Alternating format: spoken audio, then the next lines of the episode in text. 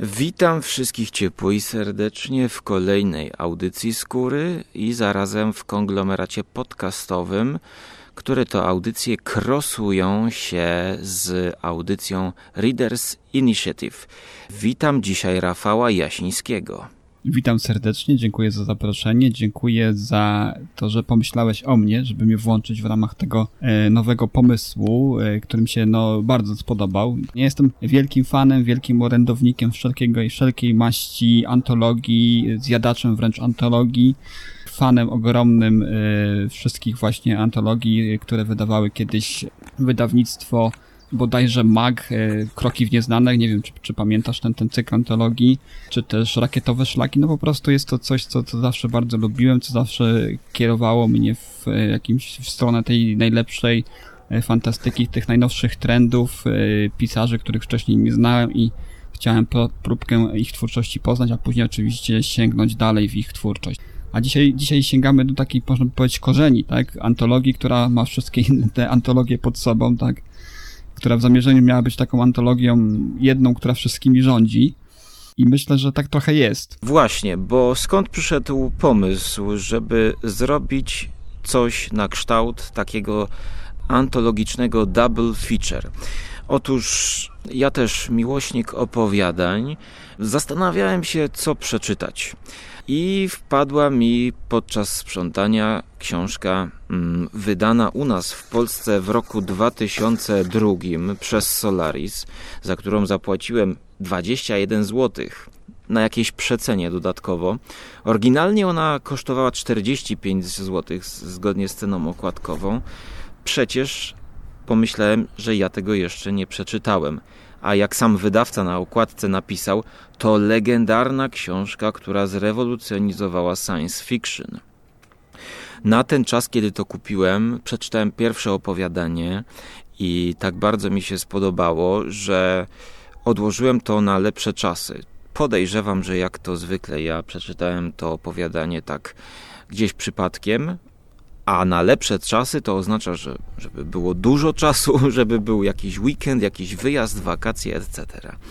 No i właśnie w tym dzisiejszym pilotażowym odcinku opowiemy Wam trochę o samej antologii, o tym, dlaczego się za to bierzemy e, i opowiemy o samym Harlanie Ellisonie, pisarzu science fiction, który wyszedł e, ze świeżym pomysłem jak na 67 rok. Gdyż do tej pory wszystkie antologie robiły taki przedruk właściwie z tego, co już wcześniej się ukazało w czasopismach typu Outstanding, Word Tales, e, Galaxy. Te wszystkie gazety, mm, które drukowały autorów znanych, e, na czele oczywiście właśnie z Outstanding prowadzonej przez Johna W. Campbella, e, to antologie polegały na tym, że pisarz mógł dostać drugą zapłatę za to samo opowiadanie, które już wcześniej opublikował w periodyku. Tego typu antologii powstawało wiele. Natomiast Harlan Ellison mm, w 1965 roku wpadł na pomysł niecodziennej antologii. Antologii takiej, która będzie zbierała, jak to on przekornie nazywa science fiction, literaturę spekulatywną.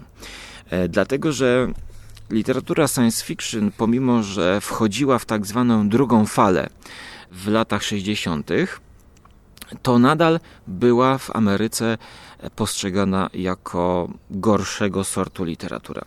Termin literatura spekulatywna umiejętnie wychodził z tej szufladki e, rakiet, statków, e, pistoletów, Gwiezdnych Wojen, jak i bardziej dzisiaj możemy kojarzyć z samych filmów z lat 50. i zaproponował Harlan coś takiego.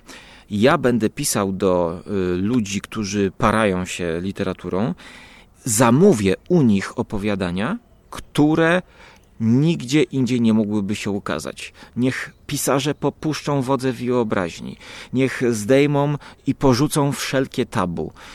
I ja to kupię i opublikujemy to pod hasłem Niebezpieczne wizje.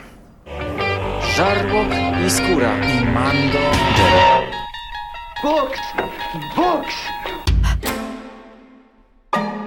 All the books! Konglomerat podcastowy Strefa Mroku to podcast o legendarnym Niebezpieczne wizje Harlana Ellisona.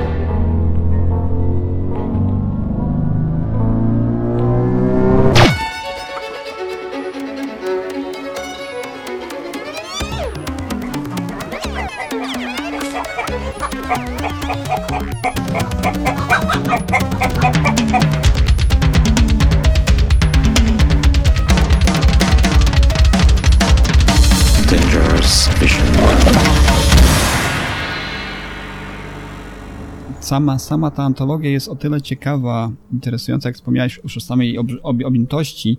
Na tę treść, którą tam y, znajdziecie w tej, w tej antologii, składa się nie tylko doświadczenie płynące z obcowania z literaturą, naprawdę wysokiego sortu literaturą, science fiction, bo nazwiska, które wtedy, kiedy powstawała ta antologia, mogły być nazwiskami no, mniej znanymi, chociaż oczywiście rozpoczynają ją, e, wśród, wśród tych nazwisk znajdują się też autorzy, którzy, którzy naprawdę no, byli już kimś, tak, jeżeli chodzi o literaturę e, science fiction. Natomiast dodatkowym doświadczeniem, które płynie z tej, z tej literatury, to też stanowi o, o jej wyjątkowości, co ja osobiście bardzo lubię.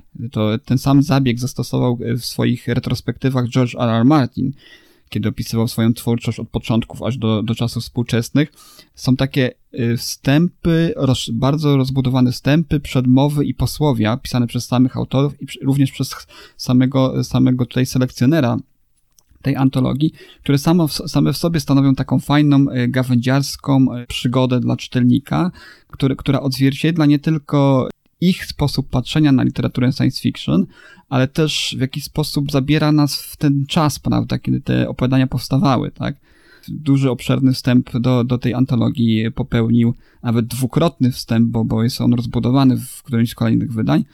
Isaac Asimov chociażby, tak? Sam Harlan Ellison i pozostali autorzy, którzy tutaj zgodzili się udostępnić swoje teksty, swoje teksty premierowe. W zasadzie wszystkie teksty, które znalazły się w tej antologii, zostały napisane z myślą o niej, tak jakby więc zawsze jest to posłowie, jest jakaś e, e, egzegeza tego, co, co chcieli przekazać. Oczywiście to jest ich interpretacja. Oni do końca też nie zdradzają, co chcieli przekazać, co poeta, co, co pisarz chciał powiedzieć, ale mimo wszystko jest to takie fajne spojrzenie na ten proces twórczy też e, samych pisarzy, co też jest bardzo cenne. Ja zawsze sobie to cenię w antologiach. Niektórzy robią to e, idealnie, tak jak tu właśnie w przypadku e, antologii Niebezpieczne Wizje, że te przedmowy nie zdradzają zbyt wiele o, o, o, samych, o samych opowiadaniach. No, George R. R. Martin w swoich retrospektywach bardzo spoilował swoje opowiadania w przedmowach do nich, ale tu to się nie zdarza. To jest właśnie bardzo fajne wprowadzenie i też takie bardzo osobiste, tak? No bo tutaj też warto dodać i pewnie zaraz do tego przejdzie, że Harlan Ellison był takim dobrym duchem troszeczkę tej, e, tego środowiska pisarskiego, prawda? Tych twórców y, jakoś tam ze sobą wiązał, łączył. No i wielu z, wiele z osób, które tutaj y, dołączyły swoje opowiadania do tych antologii, byli po prostu jego przyjaciółmi, tak? Że, że jest to bardzo fajne taki zajrzenie, zajrzenie przez dziurkę do, od klucza w środowisko pisarzy tego okresu, tak? To też jest bardzo Trochę fajnie, tak. bo, bo, bo jest, to, jest to cenne, kiedy widzimy, że za tymi wielkimi opowiadaniami, tymi wizjami, prawda, stoją ludzie, z krwi i kości, ludzie, który, którymi kierowały konkretne emocje, kiedy tworzyli dane y, opowiadania, konkretny stan ducha, tak, też, czy też ich y, aktualne niejako spojrzenie na rzeczywistość, tak, na to, co ich otaczało, y, no, zostaje przemycone i do opowiadań i też jakoś funkcjonuje, funkcjonowało w ich życiu, w ich środowisku, w środowisku osób im bliskich. To jest naprawdę bardzo cenne, bardzo takie osobiste i bardzo takie bliskie czytelnikowi. Już same te wprowadzenia sprawiają, że y, ma się ochotę tak zgłębiać te opowiadania i myślę sobie nawet, że książka nawet pozbawiona tych opowiadań, a będąca taką gawędą Harlana Ellisona o jego związkach z przyjaciółmi i pisarzami tego okresu, no byłaby też niezłą y, perełką i też pewnie dzisiaj by była książką równie kultową, jak same niebezpieczne wizje w tej kompletnej formie właśnie opowiadania, plus oczywiście te, te wszystkie przedmowy, wstępy, publicystyka, która jest tutaj zawarta. Trochę można rzeczywiście oskarżyć go o taki swoisty koleżeński nepotyzm, e, no ale oni wszyscy wtedy się spotykali na konwentach, e, znali, rozmawiali i byli e, tak naprawdę też członkami fandomu, którzy się interesowali tą literaturą, gdyż wywodzili się z czasopism. Oni sami kiedyś byli czytelnikami Outstanding, e, Galaksy. Tutaj akurat Galaksy była prowadzona przez Frederica Pola. I sama antologia Niebezpieczne Wizji doczekała się kontynuacji chyba w 72 albo 4 roku. Druga część również dostała nagrodę Hugo i Nebula przepraszam, już nie pamiętam czy Hugo, czy Nebula, czy obie. I była planowana trzecia antologia. Trzecia koniec końców się nie ukazała, więc to nie miała być zawsze trylogia po czasie. Natomiast w internecie pojawiają się pewne nieścisłości, gdyż e, w różnych komentarzach pojawia się czasami, że to jest pierwsza antologia, że to jest najważniejsza antologia. Otóż nie. I tutaj powołam się e, na źródła historyczne, mianowicie Isaac Asimov. Isaac Asimov, e, który w Polsce jest wydany w świetnej książce Magia i Złoto, eseje. E, to coś dla fanów fantastyki i science fiction obowiązkowego. I on w eseju pod tytułem Antologie science fiction pisze tak – że pierwsza antologia opowiadań z magazynów science fiction ukazała się w 1943 roku. To było Pocket Book of Science Fiction w redakcji Donalda Volnheima. E, była tam zawarta Odyseja Marsjańska Weinbauma, której tutaj nie ma, ale Odyseja Marsjańska to jest właśnie e, lata 30. i to jest jakby ten pierwszy krok współczesnego science fiction. To jest jeszcze przed rewolucją i właśnie to jest okres tych gazetek. Mm. Następna antologia to była w 1946 roku The Best of Science Fiction i to już było w twardej oprawie antologia. Kolejną antologią taką, którą Asimov wyróżnia to Adventures in Time and Space, w którym znalazła się jego opowiastka Na stanie nocy. I teraz to są te antologie, przykłady tych antologii typowych, które nadal potem e, wychodziły. E, Asimov też e, potem w 78 e, wydał 100 Great Science Fiction Short Stories, które też zbierały to, co było.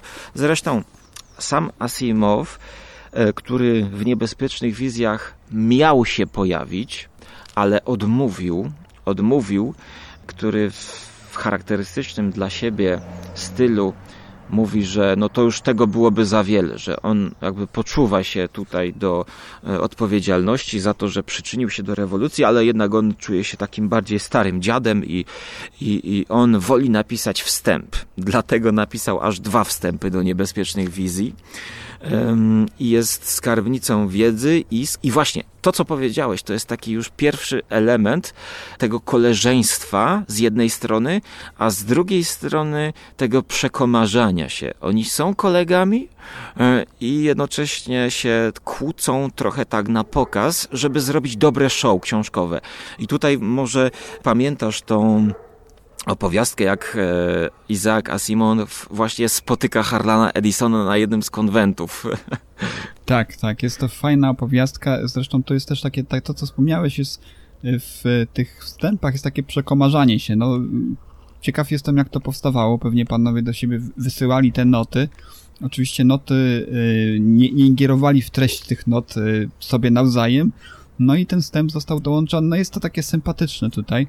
No Ale opowiedzmy, opowiedzmy to. Tak, w trakcie jednego z konwentów właśnie Isaac Asimov, e, e, no już figura oczywiście i praktycznie celebryta, można by było powiedzieć według e, dzisiejszych standardów literatury science fiction, napotkał małego człowieczka, który stanął naprzeciw niego i, i z takim jakby entuzjazmem, takim może nawet nabożeństwem, przynajmniej Isaac Asimov w tym momencie tak to odebrał, pytał go, czy to właśnie on jest tym słynnym Isaakiem Asimowem.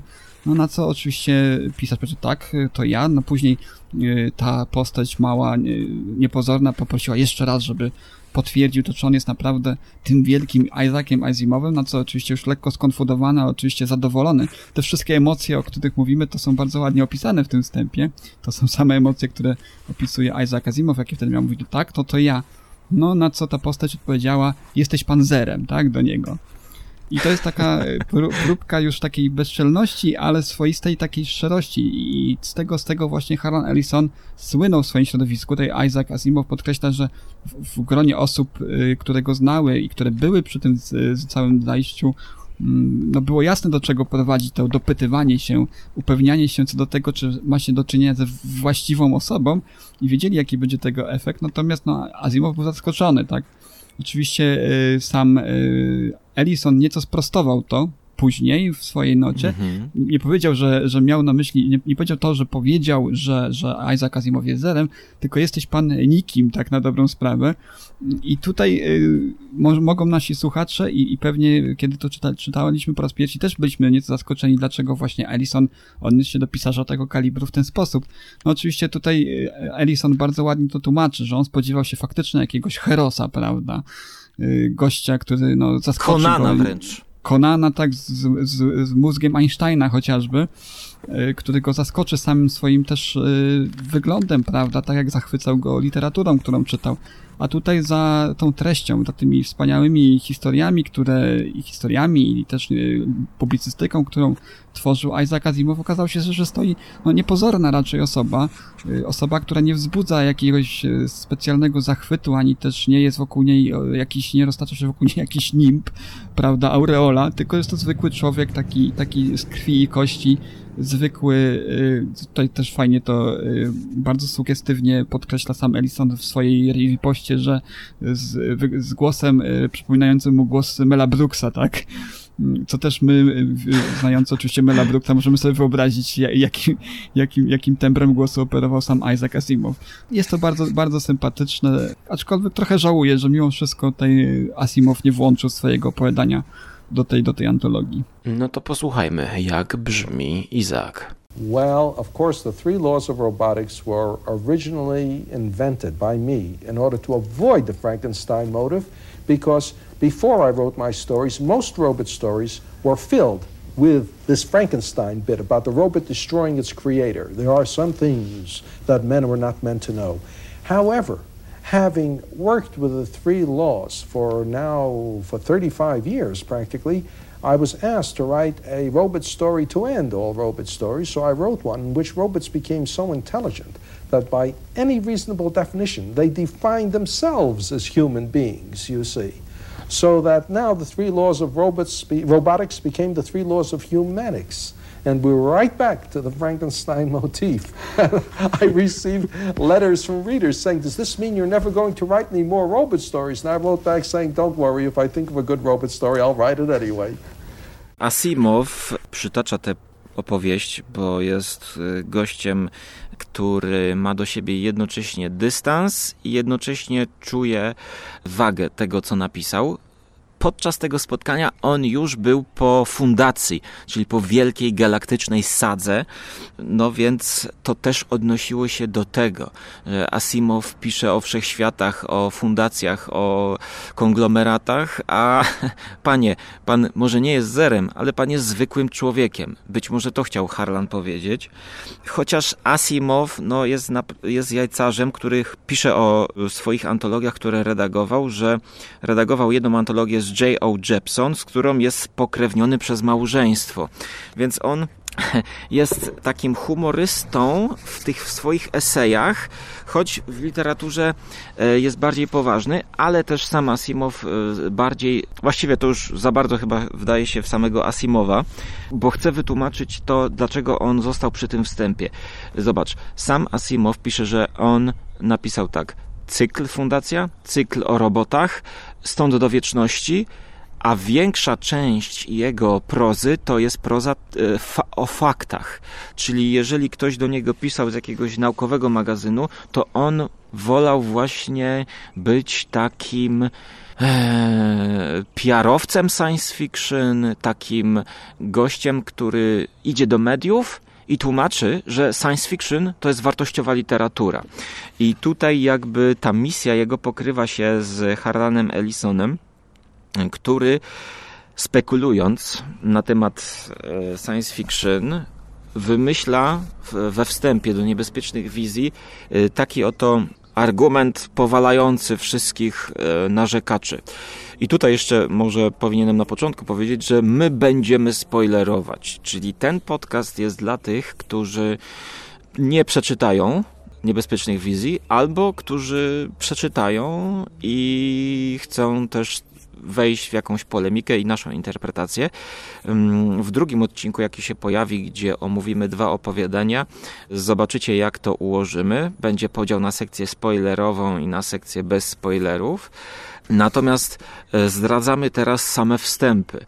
Więc Ellison próbuje dojść, kiedy narodziła się science fiction. I on tutaj mówi takie dwa argumenty, że fantastyka tak naprawdę narodziła się z klasycznym filmem Walta Disneya z 28 roku pod tytułem Steamboat Willie. I zadaje pytanie, czy mysz potrafi sterować parowcem z kołem łopatkowym? No nawiązuje, to, to, to, to o, oczywiście chodzi o myszkę Miki, e, bo przecież tak, no, e, jest to fantastyka, no, myszka Miki to musiała być wielkich rozmiarów, to jest świat, w którym myszy nauczyły się sterować ludzką technologią, więc niewątpliwie jest to science fiction. Ale idąc jeszcze dalej, i to jest według mnie znakomite, że Gdybyśmy chcieli czepiać się szczegółów, to fantastyka zaczęła się w epoce człowieka z który wyobrażał sobie, co takiego posapuje w ciemnościach poza kręgiem światła zrzucanego z jego ogniska. Jeśli wyobrażał sobie stworzenie z dziewięcioma głowami, owadzimi oczami, ziejące ogniem z pyska, z trampkami na nogach, w kraciastej kamizelce, to właśnie tworzył fantastykę. Jeśli wyobrażał sobie górskiego lwa, oznacza to tylko tyle, że był dobrze poinformowany i wtedy się nie liczy, a poza tym to był tchórzem. E, więc, no rzeczywiście, pomimo, że to nie było zapisane, to w jego głowie tego pra człowieka była już jakaś fantastyka, jakaś opowieść. I tutaj mm, Harlan, broniąc e, naszej ulubionej literatury i te niebezpieczne wizje, mają być czymś, co zabierze nas w zakątki naszej wyobraźni, której się być może nie spodziewaliśmy. Tak, tak. No jest to, jest to yy, wyjątkowy klucz. Już po dwóch pierwszych opowiadaniach widzimy, że jest to faktycznie fantastyka, która yy, zresztą na samym początku, jeszcze we wstępie, yy, jest taka sugestia, że w doborze tych treści i w tworzeniu tych treści chodziło głównie o to, żeby odejść od tej fantastyki, która była takim główną nurtową fantastyką y, y, dekad wcześniejszych, tak, czyli lat 40. i 50., że tam, gdzie liczyła się głównie przygoda, tak, i przygoda była głównym motorem napędowym tych historii, tak, akcja e, wartka, plus oczywiście troszeczkę fantazji, fantazji, która no niekoniecznie mogła mieć cokolwiek wspólnego z nauką, ale jakiś, zawierała w sobie jakiś żargon naukowy, nawet jeżeli wydumany, to jednak on służył y, temu, żeby, żeby opowiedzieć dobrze, dobrze historię, która miała przede wszystkim wzbudzać emocje, takie, takie typowe emocje, emocje towarzyszące właśnie oglądaniu filmów przygodowych. Natomiast tu chodziło bardziej o spekulację, tak, o rozwinięcie tej idei y, w kierunkach, których dotąd nikt nigdy nie sięgał, w obszary właśnie, no, można powiedzieć, niebezpieczne z jakichś względów, ponieważ zawierały w sobie treści i myśli, które mogły się komuś wydać y, no, nawet niepokojące, y, szkodliwe w jakimś stopniu, tak? Więc to jest taki y, klucz doboru i już tutaj na samym początku faktycznie y, widzimy, jest to nam bardzo dobitnie zasygnalizowane, zarówno w występach, jak i w treści dwóch pierwszych chociażby opowiadań, o których dzisiaj opowiemy. Tak, i tutaj oddam jeszcze głos samemu Harlanowi Ellisonowi, który napisał tę antologię zredagował ją, zajęło mu to dwa lata. E, jak się to może nam wydawać, e, jest to praca dosyć e, ciężka. To nie jest tak, jak można by sobie to dzisiaj wyobrazić, że a, zrobię swoją antologię, wejdę do internetu, wybiorę jakieś teksty. Po pierwsze, Robert Silverberg podpowiedział mu ten pomysł, że wszyscy robią, dokonują wyboru oryginalnej klasyki. Dlaczego ty nie zrobisz antologii, antologii Harlanie? Spinard też marudził, zrób, zrób, zrób.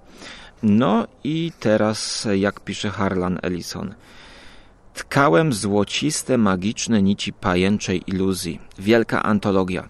Wyłącznie nowe opowiadania, kontrowersyjne, zbyt drastyczne, by kupiło je jakieś czasopismo. Najlepsi pisarze. To jest właśnie teraz przedstawiam pomysł samego Harlana, jak on to widział wtedy.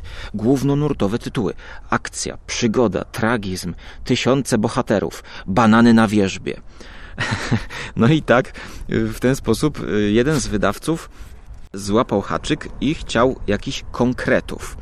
Y, wydawca odpisał y, Harlanowi: Jeśli nie określisz dokładnie, jakie oryginalne opowiadania są dostępne i nie podasz ostatecznego spisu treści, nie widzę szans na zatwierdzenie tego projektu przez komisję wydawniczą. W dzisiejszych czasach antologii mamy na kopy i jeśli nie jest to coś naprawdę specjalnego, nikt nie zatwierdzi dużej zaliczki. I to był ten problem, że w ówczesnych czasach ciężko było wymyślić, ciężko było pieniądze pozyskać na taką antologię. No bo przecież wydawca musi w ciemno wyłożyć pieniądze, a do tej pory to nie było praktykowane. Czytam dalej. Jeśli jesteś w stanie przedstawić z grubsza chociaż ostateczną zawartość niebezpiecznych, niebezpiecznych wizji z ostatecznymi zobowiązaniami. Wiem, że to się sprowadza do sytuacji karmelowego ludzika, który nie może biegnąć, dopóki się nie ogrzeje i nie może się ogrzać, dopóki nie zacznie biegnąć, ale. No i tutaj wychodziło na to, że żeby to w ogóle wydać, to Harlan Ellison musiałby swoją kasę na to wydać. Czyli jesteśmy w sytuacji e, patu, gdzie jest znakomity pomysł, ale za duże ryzyko, żeby to zrealizować. I teraz garść informacji historycznych e, mamy ten, tą sytuację, że właśnie można było zachęcić pisarza, żeby mu dać drugi raz pieniądze za to samo, ale ta książka miała być całkowicie oryginalną antologią. Antologie miały być napisane specjalnie dla niej. Ewentualnie w rzadkich wypadkach mogły to być opowiadania napisane jakiś czas temu i odrzucone we wszystkich dostępnych rynkach z powodu łamania takiego czy innego tabu. E, jednak nawet to on odrzucał, jako że to już byłoby zbyt mało sexy. E, chyba dwóch albo trzy razy w tej antologii tylko pojawił się taki przypadek. Ćwierć miliona słów i 19 miesięcy później okazało się, że niebezpieczne wizje kosztowały 3000 dolarów e, wydawcę, a jego samego 2700 i żadnego honorarium dla redaktora zaś pisarza Lerego Nivena 750 dolarów, które wpakował to przedsięwzięcie, by przypilnować wszystko jak trzeba.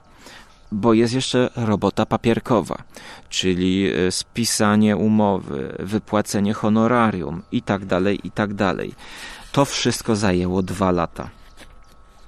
Ponadto część opowiadań została wysłana do Harlana z opóźnieniem, więc Harlan musiał tutaj e, zapłacić i wynegocjować, że ci pisarze, którzy się spóźnili, dostaną forsę z udziałów Ellisona w zyskach, a nie stantiem dla autorów. E, no i to wszystko powodowało po prostu no, to, że Harlan pisze, że gdyby on wiedział, że zrobienie takiej antologii zajmie mu dwa lata, to nadal by to zrobił.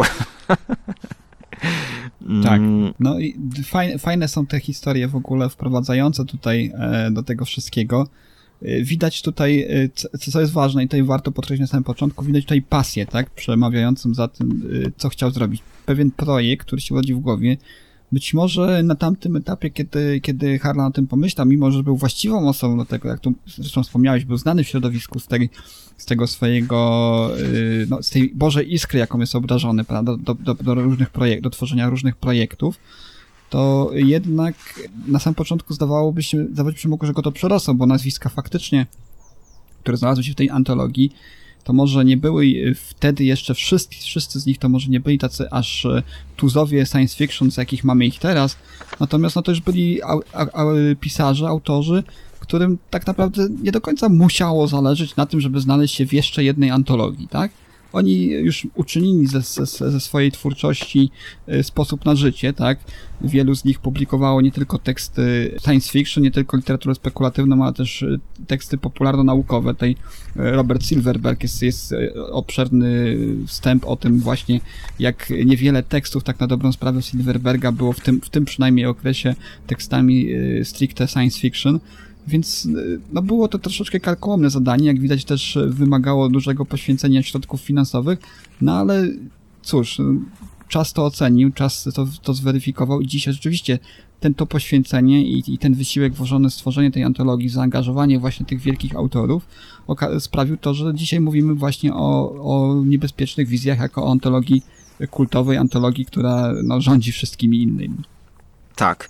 I teraz ja tutaj przechodzę do trzeciej, e, ostatniej części swojego e, przygotowania, gdyż chciałem też zobaczyć, co inni piszą o samym Ellisonie. Bo to, co mamy w niebezpiecznych wizjach, to jest Asimov plus sam Ellison. E, więc no wiadomo, że sam pisarz będzie tutaj jakby chwalił, chwalił swoje mm, dzieło.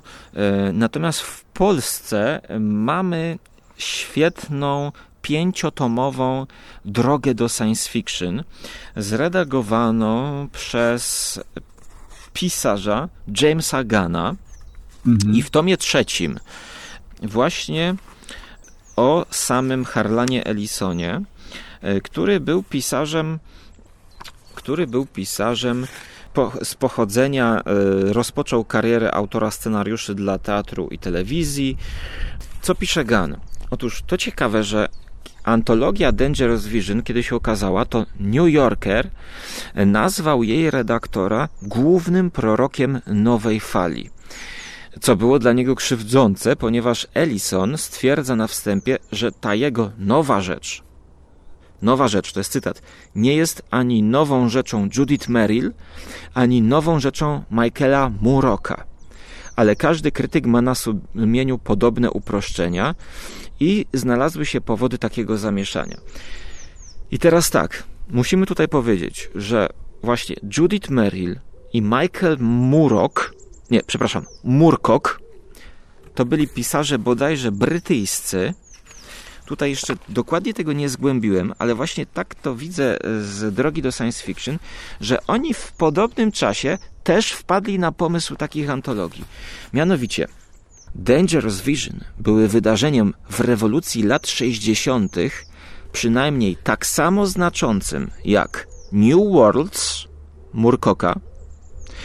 O, przepraszam, to był, to był facet ze Stanów Zjednoczonych, gdzie New Worlds było trudno dostępne oraz antologie Judith Merrill, które się nazywały tak England Swings Science Fiction i tutaj jest do sprawdzenia, e, czy ona właśnie zamówiła teksty specjalnie, e, bo tutaj nie wiem, ale sam Gunn pisze, że właśnie Dangerous Vision była na tym samym poziomie wpływu i miała taką samą wagę, jak przyjęcie przez Campbella posady redaktora Outstanding oraz powstanie Fantasy and Science Fiction i Galaxy.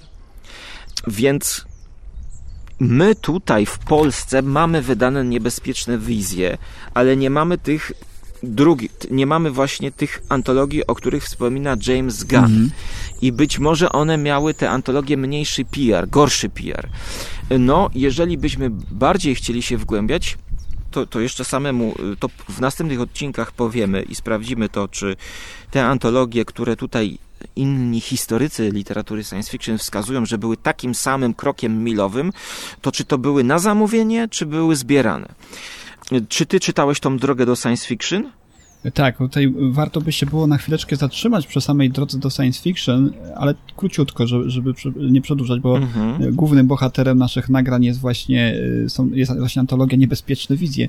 Natomiast y, tak, droga do science fiction jest wyjątkową, niesamowitą rzeczą, którą y, ja kiedyś jeszcze będąc młody wypatrzyłem w bibliotece, trafiała w moje ręce, ale z uwagi na to, że była to rzecz nie tylko w- formalnie będąca antologią, ale jednocześnie będąca takim zbiorem esejów y, z fragmentami y, powieści, y, z opowiadaniami. No, bardzo, bardzo trudna dzisiaj do opisania rzecz, tak na dobrą sprawę, ponieważ no, było to takie monumentalne właśnie dzieło, tak jak wspomniałeś, tej publicysty Jamesa Gana, nie byli z reżyserem o, o tym samym imieniu i nazwisku, które ukazało się właśnie gdzieś w, na przestrzeni chyba w 1985 roku ukazało się po raz pierwszy w Polsce. Od tej pory nie jest znawiane, nad czym ogromnie, ogromnie ubolewam, bo jest to y, naprawdę y, taka historia, no tutaj zważywszy na objętość, nie można powiedzieć, że w pigułce science fiction, ale mimo wszystko jest no, czymś, czymś zupełnie niesamowitym, czymś, co faktycznie przez, przewinęło się przez moje ręce i czymś, czego żałuję, że do tej pory nie mam jeszcze, ale w naszych tutaj rozmowach w trakcie przygotowań właśnie do dzisiejszego nagrania, jako że przywołałeś w mojej pamięci ten, ten, ten zbiór, już sobie go zamówiłem. No niestety w tej chwili jest dostępny tylko, tylko i wyłącznie mm, na Allegro z drugiej ręki, jakieś wydania biblioteczne, prawda, i i nie jest w zbyt dobrym stanie. Dlatego też tutaj może, jeżeli ktoś nas słucha z, z osób, które są związane z jakimiś wydawnicami, no to y, mocno apelujemy o wznowienie tej, tej serii. Być może da się to zrobić, natomiast nie tylko wznowienie, ale uzupełnienie, bo w Polsce nie ukazała się całość tego, tak? Ukazała się y, cztery z sześciu tomów się ukazały. W Polsce jest pięć, ponieważ ostatni tom oryginalny został podzielony na dwie części, a dwa ostatnie tomy The British Way Around the World, czyli taki zbierający historie i, pisa- i, i pisarzy z całego świata, od y, Francji poprzez Skandynawię, na Chinach skończywszy Japonii, no niestety się nie ukazał, tak? Jest to bardzo pomocne, bardzo interesujące i wydaje mi się, że jest to rzecz, która powinna się znaleźć w bibliotece każdego fana science fiction, ponieważ jest to o tyle ciekawe, tutaj y, sam Ellison wywodził początki science fiction gdzieś tam z jaskini, prawda, człowieka z Cro-Magnon, Natomiast no tutaj y, ta, ta, ta antologia Droga do Science Fiction wywodzi korzenie science fiction od, od Gilgamesza, tak? Także y, Mhm. jest, tutaj, jest tutaj dużo właśnie w samym pierwszym tomie jest od Gilgamesza do Wellsa, czyli mamy te początki, jest tam Juliusz Verne, jest tam y, Jo- Jonathan Swift też przywoływany tutaj we wstępie niebezpiecznych wizji. No jest to, jest to coś, coś, coś fajnego. Także o tyle, o tyle, o ile, jeżeli możemy powiedzieć o, o samym zbiorze, o samej pię, pięciu tomach właśnie wydanych w Polsce Drogi do Science Fiction. Po, polecamy serdecznie, jeżeli natraficie na Allegro, to, to kupujcie w ciemno, nie bacząc na to, czy jest to, w, w jakiej to jest stanie. Ważna jest ta treść, która się tam znajduje, której do tej pory nikt nie wznowił. Druga rzecz, o której wspomniałeś, to kwestia tej kultowości w Polsce. No to, to, to prawda, że, że ta y, antologia jest y, bardzo mocno lubiana i ona gdzieś tam na samym już y, początku, kiedy się pojawiła w Stanach Zjednoczonych, była nawet wydawana, nie wiem czy, nie wiem, czy wiesz o tym, wydawana w takim y, klubowym wydaniu, takim y, wydaniu na potrzeby fandomu y, polskiego. Y, Wydawano to na początku w trzech, w trzech woluminach, tłumaczono, tłumaczono to amatorsko i pojawiało się tam gdzieś w drugim obiegu y, w Polsce. Także kultowość i pragnienie poznania tych historii no, było ogromne. To y, 35 lat temu już było. Oczywiście później dopiero zostało wydane w takiej y, formie, w jakiej możemy to dzisiaj podziwiać i, z, jaką, z jaką możemy dzisiaj obcować. Natomiast y, czy, czy byłaby tak kultowa, gdyby właśnie ta brytyjska fantastyka do nas dotarła w takim samym stopniu jak y, fantastyka ze Stanów Zjednoczonych? To, wydaje mi się, że niebezpieczne wizje są popularne na całym świecie. To, to nie tylko, że u nas w kraju, prawda, określa się ją jako kultową, ale z jakichś względów y, i pewnie do tego dotrzemy, jakie to są przyczyny tego, że ona jest tak kultowa na całym świecie i być może będziemy tutaj wraz z, z czasem starali się udowodnić to, że naprawdę jest w niej coś wyjątkowego, coś, co sprawia, że że no powinna być takim, że jest w jakimś stopniu złotym gralem, prawda, fantastyki, udowodnić. Wydaje mi się, że, że, że czy brytyjska fantastyka mogłaby zwyciężyć, no, jeżeli chodzi o, o, o takie, takie porównanie. Trudno mi jest powiedzieć w tej chwili na dobrą sprawę. W, każ w każdym razie no, jest coś w niej takiego, co, co sprawia, że zapisała się w pamięci. Może jest, jest trochę nostalgii, prawda? Tej, tego pokolenia, do jakiego my też w jakimś stopniu się zaliczamy i pokolenia, które było przed nami, że, że faktycznie było to coś wyjątkowego w okresie, kiedy oni dorastali, prawda?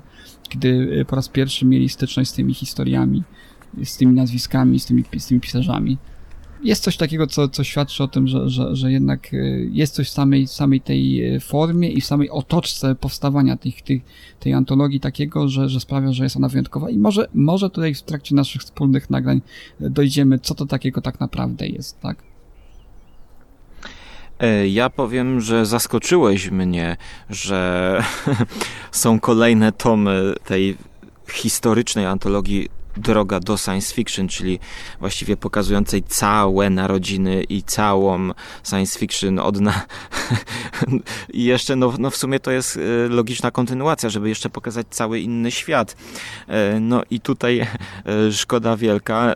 To zła wiadomość, jaka przychodzi do mnie z Wielkiej Brytanii, bo musimy tutaj powiedzieć naszym słuchaczom, że Rafał nagrywa teraz obecnie z Wielkiej Brytanii, no i właśnie zamówił. A w Polsce wystarczy, że pójdziecie na jakiś targ staroci e, albo do jakiegoś antykwariatu, e, jakieś targi książki takie stare, starocie, co sprzedają wyprzedaż książek patrzę tutaj teraz na tom trzeci, e, nakład 40 tysięcy egzemplarzy. To można spotkać wszędzie. E, ja, czy to w Krakowie, czy w Katowicach, czy jeszcze kiedyś byłem na takiej starej giełdzie Bielsko bodajże, to powiem Wam, że droga do science fiction ze swoimi charakterystycznymi białymi okładkami jest spokojnie dostępna za grosze, więc ludzie bierzcie, jeżeli tylko to zobaczycie, bo to będzie no ja, cena ja podejrzewam Ja tutaj powiem, około... że, że ja nabyłem na Lego za niecałe 20 e, zł 5 tomów. No, no, no mhm. właśnie. Cał, A całość wydaną bardzo... w Polsce nabyłem y, tych, tych, które które ukazały się w języku polskim. No naprawdę no, kultowa tak rzecz. Cieszy... Jakoś tak zapomniana i powiedziałbym nie, raczej, raczej nie mówi się o niej zbyt często, a faktycznie no, mamy takie czasy, że, że, że y, można coś wydać, prawda, w e-booku, niekoniecznie uciekając się od razu do, do formy drukowanej, i, i wznawia się różne rzeczy, a tutaj jakoś takie, takie można powiedzieć, monumentalne dzieło gdzieś, gdzieś umyka naszym wydawcom. I tutaj e, właśnie chociażby o samym Ellisonie mamy jego opowiadanie. Nie mam ust, a muszę krzyczeć. To opowiadanie jest zawarte, plus do tego opowiadania jest zarys historyczny. I jak sam Gunn pisze o Ellisonie e, i o tym, co pisał Ellison, bo trzeba powiedzieć, że jedno opowiadanie Ellisona jest zawarte w niebezpiecznych wizjach, ale y, zmierzam do tego, żeby powiedzieć coś o samej prozie Ellisona, a raczej y, zacytować słowa Jamesa Gana właśnie, że proza Ellisona, podobnie jak jej autor, jest wybitnie osobista, przejmująca, przekonywająca i przepełniona protestem. Każdy twórca pisze ze swego doświadczenia, ale utwory Ellisona są bliżej serca niż u większości pozostałych autorów. Gdy ten autor odnalazł swój styl oraz temat, to jest on sam, jego opowieści coraz częściej zaczęły wyglądać na usiłowaniu pojednania się z własną burzliwą przeszłością. Przeszłością. Przypadły do gustu wielu, nie tylko ze względu na sprawność autora, ale dzięki pasji i nieobojętności wobec bólu dorastania, walki o przeżycie w nieprzyjaznym wszechświecie. Y, to są takie słowa, które chciałem właśnie zacytować, gdyż yy, ja samego Ellisona poznałem przez opowiadanie, które jest no, przecudowne. Ma tytuł Jefty is five, czyli Jefty ma pięć lat. E, jest to opowiadanie, które mogłoby się spokojnie znaleźć w ekranizacji Twilight Zone, w strefie mroku, czy, czy w samych niebezpiecznych wizjach, ale myślę, że do Jefty is Five, które było wielokrotnie wydawane u nas chyba w gazetach typów e, Phoenix, w Feniksie na pewno było wydane, w kilku antologiach. Złota Księga Fantazy e, z 2000, z 2000 któregoś roku, więc, więc to jest łatwo dostępne. Ale zmierzam do tego, że dopiero w roku 2019 w Polsce ukazało się dwutomowe wydawnictwo zbierające e, The Best of Harlan Ellison, czyli dwa tomy. Jeden czarny, drugi biały. Jak ja to spojrzałem, to mówię, kurczę, my dopiero po tak długim okresie czasu dostajemy to, co Amerykanie i cały świat dostawał właśnie w tej nowej fali literatury science fiction, te, tej nowej rzeczy, czyli w latach 60., podczas tej rewolucji. Dlatego, no niestety, Polska jest zacofana. Nasi czytelnicy i również ja jestem zacofany i dopiero teraz, jeszcze zanim przysiądę do tych tomów czarnego i białego, to chcę się upewnić, że e, w fantastyce nic nie jest czarne i białe, tak samo jak w strefie mroku. Tutaj mhm. chcę poznać najpierw te odcienie szarości w niebezpiecznych wizjach i dopiero później w przyszłości, jeżeli dożyję i uda mi się to wszystko przeczytać, to zajmę się czarnym i białym tomem. A jak to jest u ciebie, Rafale? Tak, też, też, też nabyłem tej ogromne brawa dla, dla wydawnictwa Pruszyńskiej Spółka.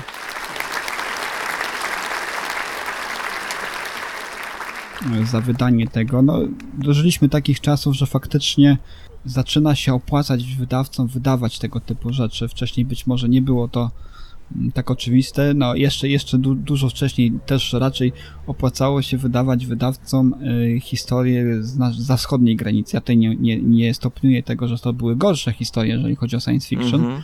ale, ale też Wiadomo bardziej, o co chodzi. Wiadomo o co chodzi. Natomiast yy, no fajnie, że, że mamy takie, takie odważne kroki, że gatunek, który teoretycznie y, uznaje się, że, że no, nie sprzedaje się obecnie zbyt dobrze z różnych względów, jednak się przywołuje te wielkie nazwiska, wielkie i, i ważne, tak, dla, dla literatury, nie tylko dla science fiction, ale dla literatury ogólnie. I, I fajnie, że to się ukazuje. Szkoda, że tak późno. To nie tylko Ellison doczekał się wreszcie takich fajnych, ogromnych wydań, ale doczekaliśmy się też wspaniałego, prawda, y, dwutomowego również wydania krótkich form y, Franka Herberta, co, na co też bardzo długo musieliśmy czekać, prawda? Franka Herberta, którego znaliśmy głównie z Duny i, i wznowień, prawda, Duny, a, a tutaj również y, pokuszono się o to, żeby w końcu wydać te rzeczy, które niejako definiowały go jako, jako twórcę przez, przez pokolenia. Ukazało się fajne, wspaniałe dzieło, dzieł wszystkich krótkich form właśnie Kurta Vonneguta, też, też znanego raczej z tych jego najbardziej popularnych, prawda, książek, powieści, tu wreszcie y, z tych mniej znanych utworów publikowanych wcześniej, tak jak wspomniałeś o tym w kontekście właśnie twórców tutaj tworzących do, do, do niebezpiecznych wizji, znanego wcześniej raczej z yy, periodyków, magazynów literackich, prawda, i nie tylko również z Playboya. Tutaj, co ciekawe, większość ze znanych tutaj artystów science fiction y, publikowało tam swoje, zamieściło swoje co najmniej jedno opowiadanie Szkoda, że tak późno, ale fajnie, że jednak takie rzeczy się ukazują. Fajnie, że są to tak, tak dobrze, tak fajnie wydane zbiorcze wydania. Fajnie, że one są dostępne na rynku i tutaj od razu też podkreślmy to, że niebezpieczne wizje również są dostępne w tej, w, w, y, na rynku w tej chwili. Można nabyć to. Solaris, które przekształciło się w taki sklep internetowy sf.com.pl, oni nadal sprzedają to. Y, można to nabyć również w formie y, e-booka, w formie EPUBa i Mobi i, i też właśnie w formie papierowej, tak? Także jeżeli, jeżeli chcecie się jakoś tutaj przygotować troszeczkę do naszych tutaj wspólnych nagrań i sobie przed naszymi tutaj rozmowami odświeżyć tę antologię lub po prostu się z nią zapoznać, to jak najbardziej jest ona dostępna w dzisiejszych czasach. No, także cieszmy się, że możemy z, czerpać z tego, z tego rogu obfitości, no, z lekkim, lekko, lekkim tylko żalem, że nie, nie, nie wydarzyło się to wcześniej, tak? Tak, zaraz będzie kryzys urodzaju, bo ciężko będzie to wszystko przeczytać, a ja już e, nie mogę zacząć czytać Franka Herberta, bo to wszystko zostaje wykupione na pniu. Pierwszy tom opowiadań Franka Herberta jest niedostępny w Polsce e, w wersji drukowanej. Mam tylko drugi tom i nie mogę tego zacząć czytać, a zaraz będzie nowa ekranizacja Duny i nie mogę znowu przeczytać Duny, więc tu problemy mamy niesamowite w tym kraju. Tak, no ważne w przypadku Franka Herberta, ważne tego wydania y, dwutomowego. Ważne jest, y, wydaje mi się, żeby czytać to jednak od pierwszego tomu, ponieważ one są też y, takim obrazem drogi, prawda, artysty od początku, od pierwszego, pierwszego z jego wydanych opowiadań, aż do samego końca, prawda, więc jest to fajny proces, znaczy śledzenie procesu ewolucji artysty. To podobnie jak w przypadku retrospektyw George'a R. R. Martina, gdzie faktycznie widzimy tę różnicę tego wczesnego Martina z tym, porównując z tym Martinem, którego znamy współcześnie. I podobny przypadek jest w przypadku tego, tych, tych dzieł zebranych właśnie Franka Herberta. No na szczęście są jeszcze alternatywne y, opcje, właśnie można też nabyć w tej chwili oba tomy w formacie właśnie Mobi y, i poczytać sobie na jakimś urządzeniu przenośnym, czytniku, komórce czy, czy, czy tablecie chociażby. Tak, można sobie to przeczytać na przenośnym e, czytniku e, urządzeń elektronicznych, e, jakie w Star Treku kiedyś były pokazywane. Notabene, do którego Star Treka Harlan Ellison napisał scenariusz do całkiem fajnego odcinka. Mhm. No i jak widać, moglibyśmy o tym gadać nieskończenie, ale to jest odcinek pilotażowy, który ma Was zachęcić, żebyście udali się z nami nami w niebezpieczną podróż do niebezpiecznych wizji. Z tego powodu, że ja sam czytam to pierwszy raz i dla mnie to też może być podróż w nieznane. Nie wiem czego się spodziewać, nie mam w sumie żadnych oczekiwań, ale to zgadza się z przesłanym samego Harlana Ellisona, e, który apeluje i y, pisze tak. Ta książka miała być sztalugą dla nowych stylów pisarskich, śmiałych podróży, niepopularnych myśli. Sądzę, że jednym czy z dwoma wyjątkami te opowiadania spełniają ów warunek. I teraz najważniejsze. Nie oczekuj niczego. Otwórz się na to, co chcą przekazać autorzy i pozwól się zachwycić. No i tutaj jest takie wezwanie, no prawda, życzeniowe, bo przecież nie mamy obowiązku się zachwycać, ale spróbujemy nie oczekiwać niczego innego oprócz niebezpiecznych wizji. Tak, trochę, trochę w stylu Stefy Mroków wstęp. No dokładnie, dokładnie. Gdyby ktoś nakręcił antologię serialową, to to zdanie mogłoby e, na początku być powiedziane. No cześć, cześć, o pies właśnie tutaj do mnie podszedł. Cześć piesku, mm. cześć piesku. Niebezpieczne wizje. Widzisz, zaczynają się niebezpieczne wizje. No to teraz pozostaje ci pożegnać się, Rafale, i słuchamy muzyki. Także zapraszam wraz e, tutaj z tobą do, do e, słuchaczy do kolejnego odcinka. Mam nadzieję, że e, spodobał wam się nasz pomysł i, i że wrócicie tutaj wraz z nami, by zgłębiać te niebezpieczne wizje Harlana Ellisona i jego przyjaciół, e, twórców literatury spekulatywnej, jak to lubią określać. Myślę, że powinniśmy się żegnać do usłyszenia w przyszłości. E, mamy nadzieję, że bardziej jakby bezpiecznej albo e, nie aż tak niebezpiecznej, ale to możemy wykorzystywać również w przyszłych odcinkach.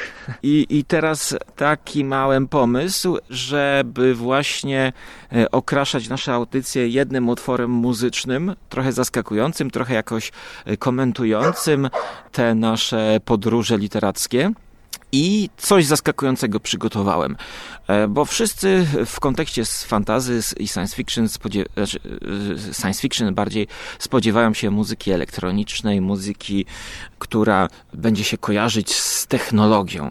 A ja proponuję Wam podróż do źródeł właśnie, bo pierwsze opowiadanie w kolejnej audycji naszej będzie taką podróżą do źródeł.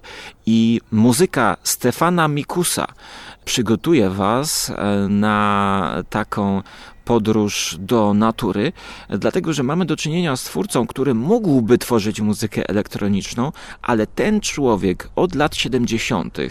nagrywa wszystko na instrumentach świata, powiedzmy. On część tych instrumentów robi, odtwarza i właśnie wydobywa takie brzmienia prehistoryczne wręcz. E, więc zapraszam Was, zapraszam Was do posłuchania utworu pod tytułem Eastern, znaczy właśnie miałem problem, który utwór mhm. wybrać, bo są dwa utwory: Eastern Gate i Western Gate. No to skoro wybieramy się do Stanów Zjednoczonych, to posłuchajmy utworu pod tytułem Western Gate, który wprowadzi Was w świat niebezpiecznych wizji do zarania dziejów. W tym przypadku dziejów muzyki.